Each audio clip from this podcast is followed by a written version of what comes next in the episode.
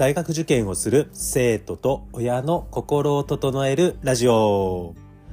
本音の志望校合格を目指す高校生そしてその保護者様にとって大切な問題を解く技術と心の扱い方についてお伝えする番組です。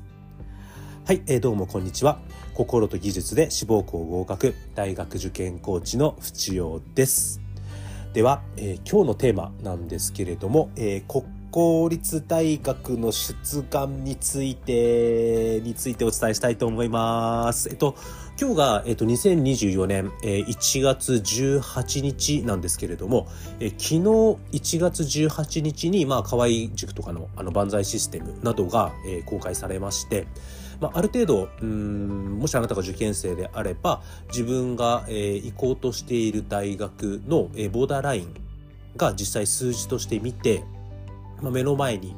えー、今ある状態だと思うんですね。で、えっ、と、僕の塾の周りの受験生も当然昨日いろいろ話をしているんですが、えっ、と、実際自分の共通テストの得点があって、じゃあその万歳システムを見てね、こう周囲との差がどれぐらいあって、じゃあ実際その自分の第一志望合格に向けて、じゃあ二次試験が何パーセントぐらい取れれば、うん、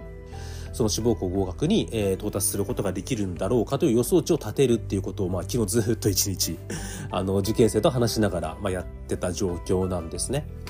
で、総じて、まあじゃあこのまま第一志望を向けて頑張ろうってなる子もいれば、やはり何人かね、やっぱり、うん、その第一志望、うん、やっぱ共通テストで思うような点数取れなかったので、こう第一志望を受かろうと思うと、まあ国公立2次で、例えばその78%、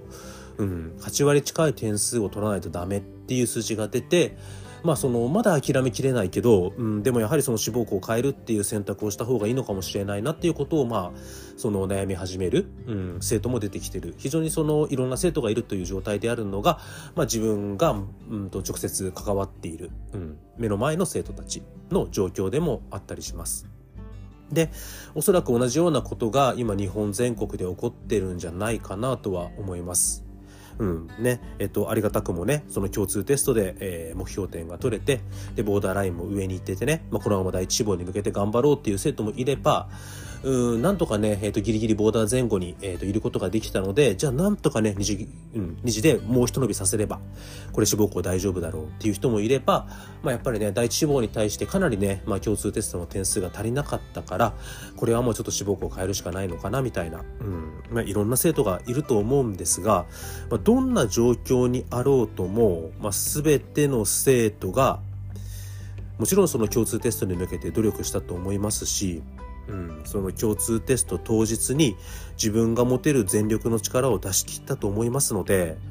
なんだろうな、たとえ今目の前にね、実際の共通テストの点数という結果が出てるとは思うんですけど、うん、その結果があなたの全てではないと思ってほしいですし、うん、あくまでもね、こう受験を頑張ったっていうことに、まあ、共通テストに向けて頑張ったっていうことに価値がありますので、まあ、あくまでも人生の中の、うん、受験って一側面でしかないですので、もし仮にね、今回の共通テストで思うような点数を取れなかったとしても、それは決してあなたの価値が否定されることでもないですし、うん、その、あなた自身のね、うん、勉強の仕方が間違っていたと、あまりにも自分を責める必要もないし、まずはここまで頑張ってきた自分を認めてあげてじゃあ国公立2次に向けてね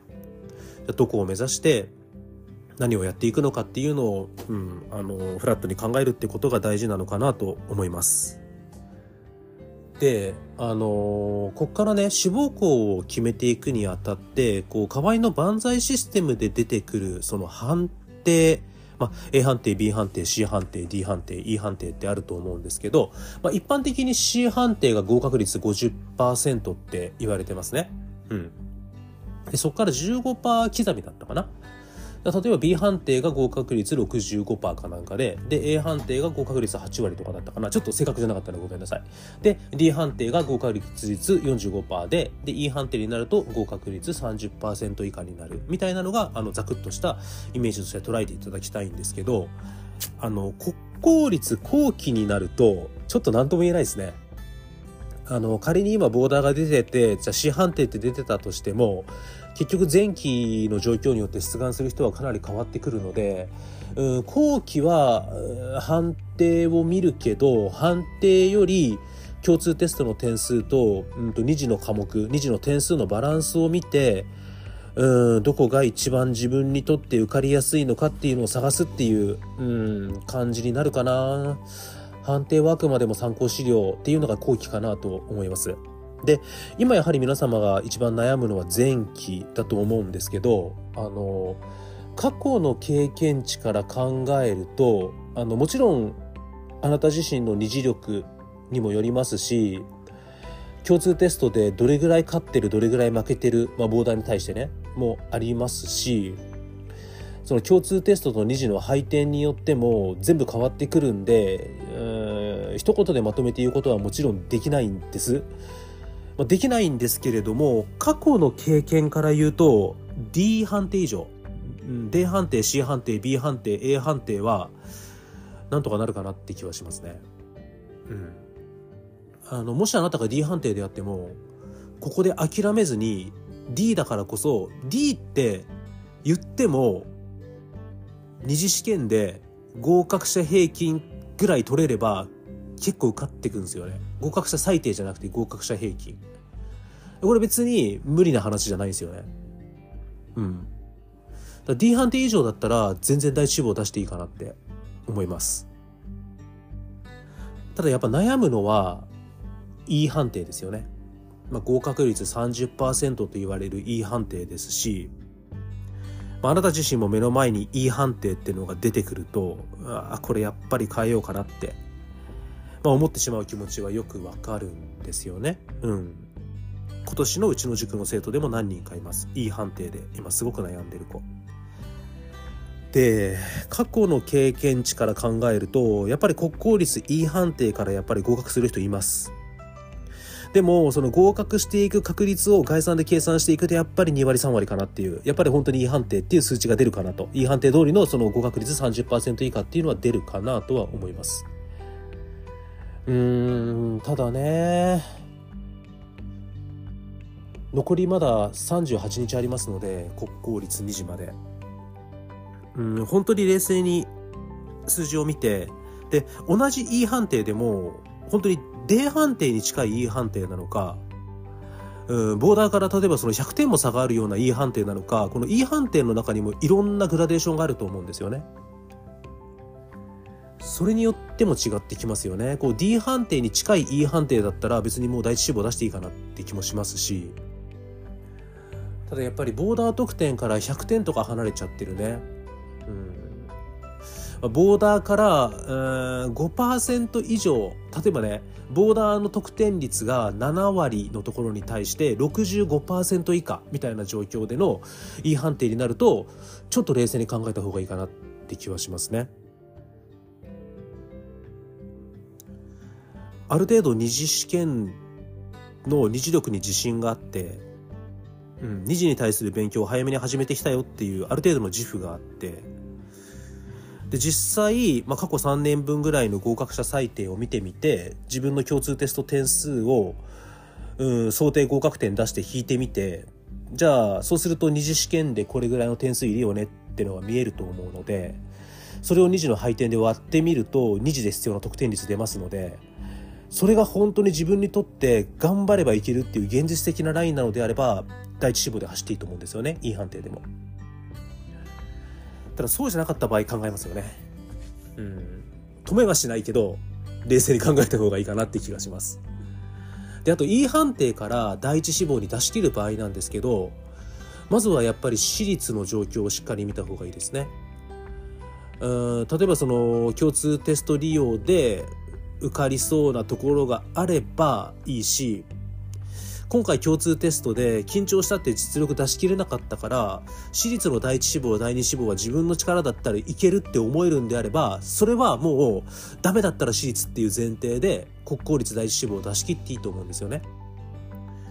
で、あとは後期にもよりますよね。うん、後期を2段階、3段階下げて、まあ、国公立後期をある程度硬い状況にして第一志望は E 判定に突っ込むっていう手もありますし、まあ、あとはね浪人を前提とするかっていうのも出てきますよね。ただもしあなたが浪人を前提とするのであれば一つだけお願いしたいことがあってやっぱり国公立前期後期走り切ってほしいんですよね今の段階で諦めて国公立の前期をまあ適当に流してもう浪人するから来年のこと始めようっていうのが一番危険ですこう浪人でね第一志望を受かるのは10%って言われますけどその10%僕が知っている10%はどういう人かっていうとやっぱりまず現役の最後の最後まで走り切ってます現役のこの時に自分自身が本気を出し切って、で、目の前の国公立の問題とか私立の第一志望にぶち当たるっていう、その経験がむちゃくちゃ大事なんですね。なんでもしあなたが今浪人を希望していたとしても、この現役、残り40日間、最後の最後まで、まずは最低限国公立前期まで本気で走り切った方がいいかなっていう気はします。その方が仮に浪人したとしてもね、次うまくいく可能性が高いかなとは思います。で最後1個だけお伝えしておきたいのがそのもうここまで来るとここまで頑張ってきたからなんとか結果出したいってなってもう国公立どこでもいいから受かりそうなところに出そうって考える人もいるんですよ。あの間違ってはいないんですがあの本当に自分がやりたいことがそこでできるか何より大学に行くのって大学に受かることより大学で何を学ぶかがとにかく大事ですので合格を取るために自分がやりたいことができないとこに行くっていうのは本末転倒ですのでそれはちょっと避けた方がいいのかなって気がします。ね、例えばずっと心理学部目指してた人が心理学部の届かないと、うん、ずっと法学部目指してた人が法学部届かない。でも経済学部だったら届くかもしれないから経済に切り替えるとかっていうのはもし本当にあなたがね経済をやってみたいという気持ちがないのだとしたらこれかなり危険な選択になりますので。ちょっと最後ね、厳しい方になりましたが、それだけお伝えしたいなと思います。はい、じゃあ今日、今回のエピソードを聞いたあなたの感想をぜひ Spotify のレビューでお待ちしております。え番組チームすべてコメント欄読んでおりますのでえ、ぜひ番組をより良いものにするためにもあなたの感想をお待ちしております。あと、Apple Podcast でお聞きの方、ぜひ、えー、フォローボタンポチッとしていただけると嬉しいです。Audible でお聞きの方、いつも本当にありがとうございます。あの、いつも聞いていただいて本当にありがとうございます。そうですね。えっ、ー、と、今年の国公立出願が1月22日から確か2月2日だったかなと思うので、まあ、年内ぐらいには国公立前期、中期、後期、まあ、出願しきった方がいいのかなとは思います。で、まあね、国公立どこに出すか、本当にあの悩ましいところだと思うんですが、僕自身の考え方としてはやはり現役で合格したところに縁があるので現役でやれるだけのことをやって受かったところがあなたにとって縁があるところ。だからよっぽどの理由がない限りはその受かったところに縁をつなぎに行くっていう方がいい選択なんじゃないかと個人的な意見としては思っております。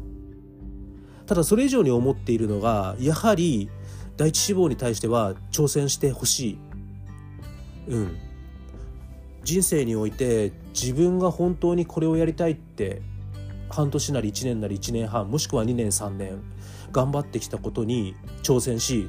成功しても失敗しても周囲から称賛されるっていう経験ってこの受験しかないんです。だから成功するにしても失敗するにしてもやはりあなた自身の挑戦を最後まで続けてほしいとは思ってます。ただ裏側で無謀な挑戦はやはり苦しいですので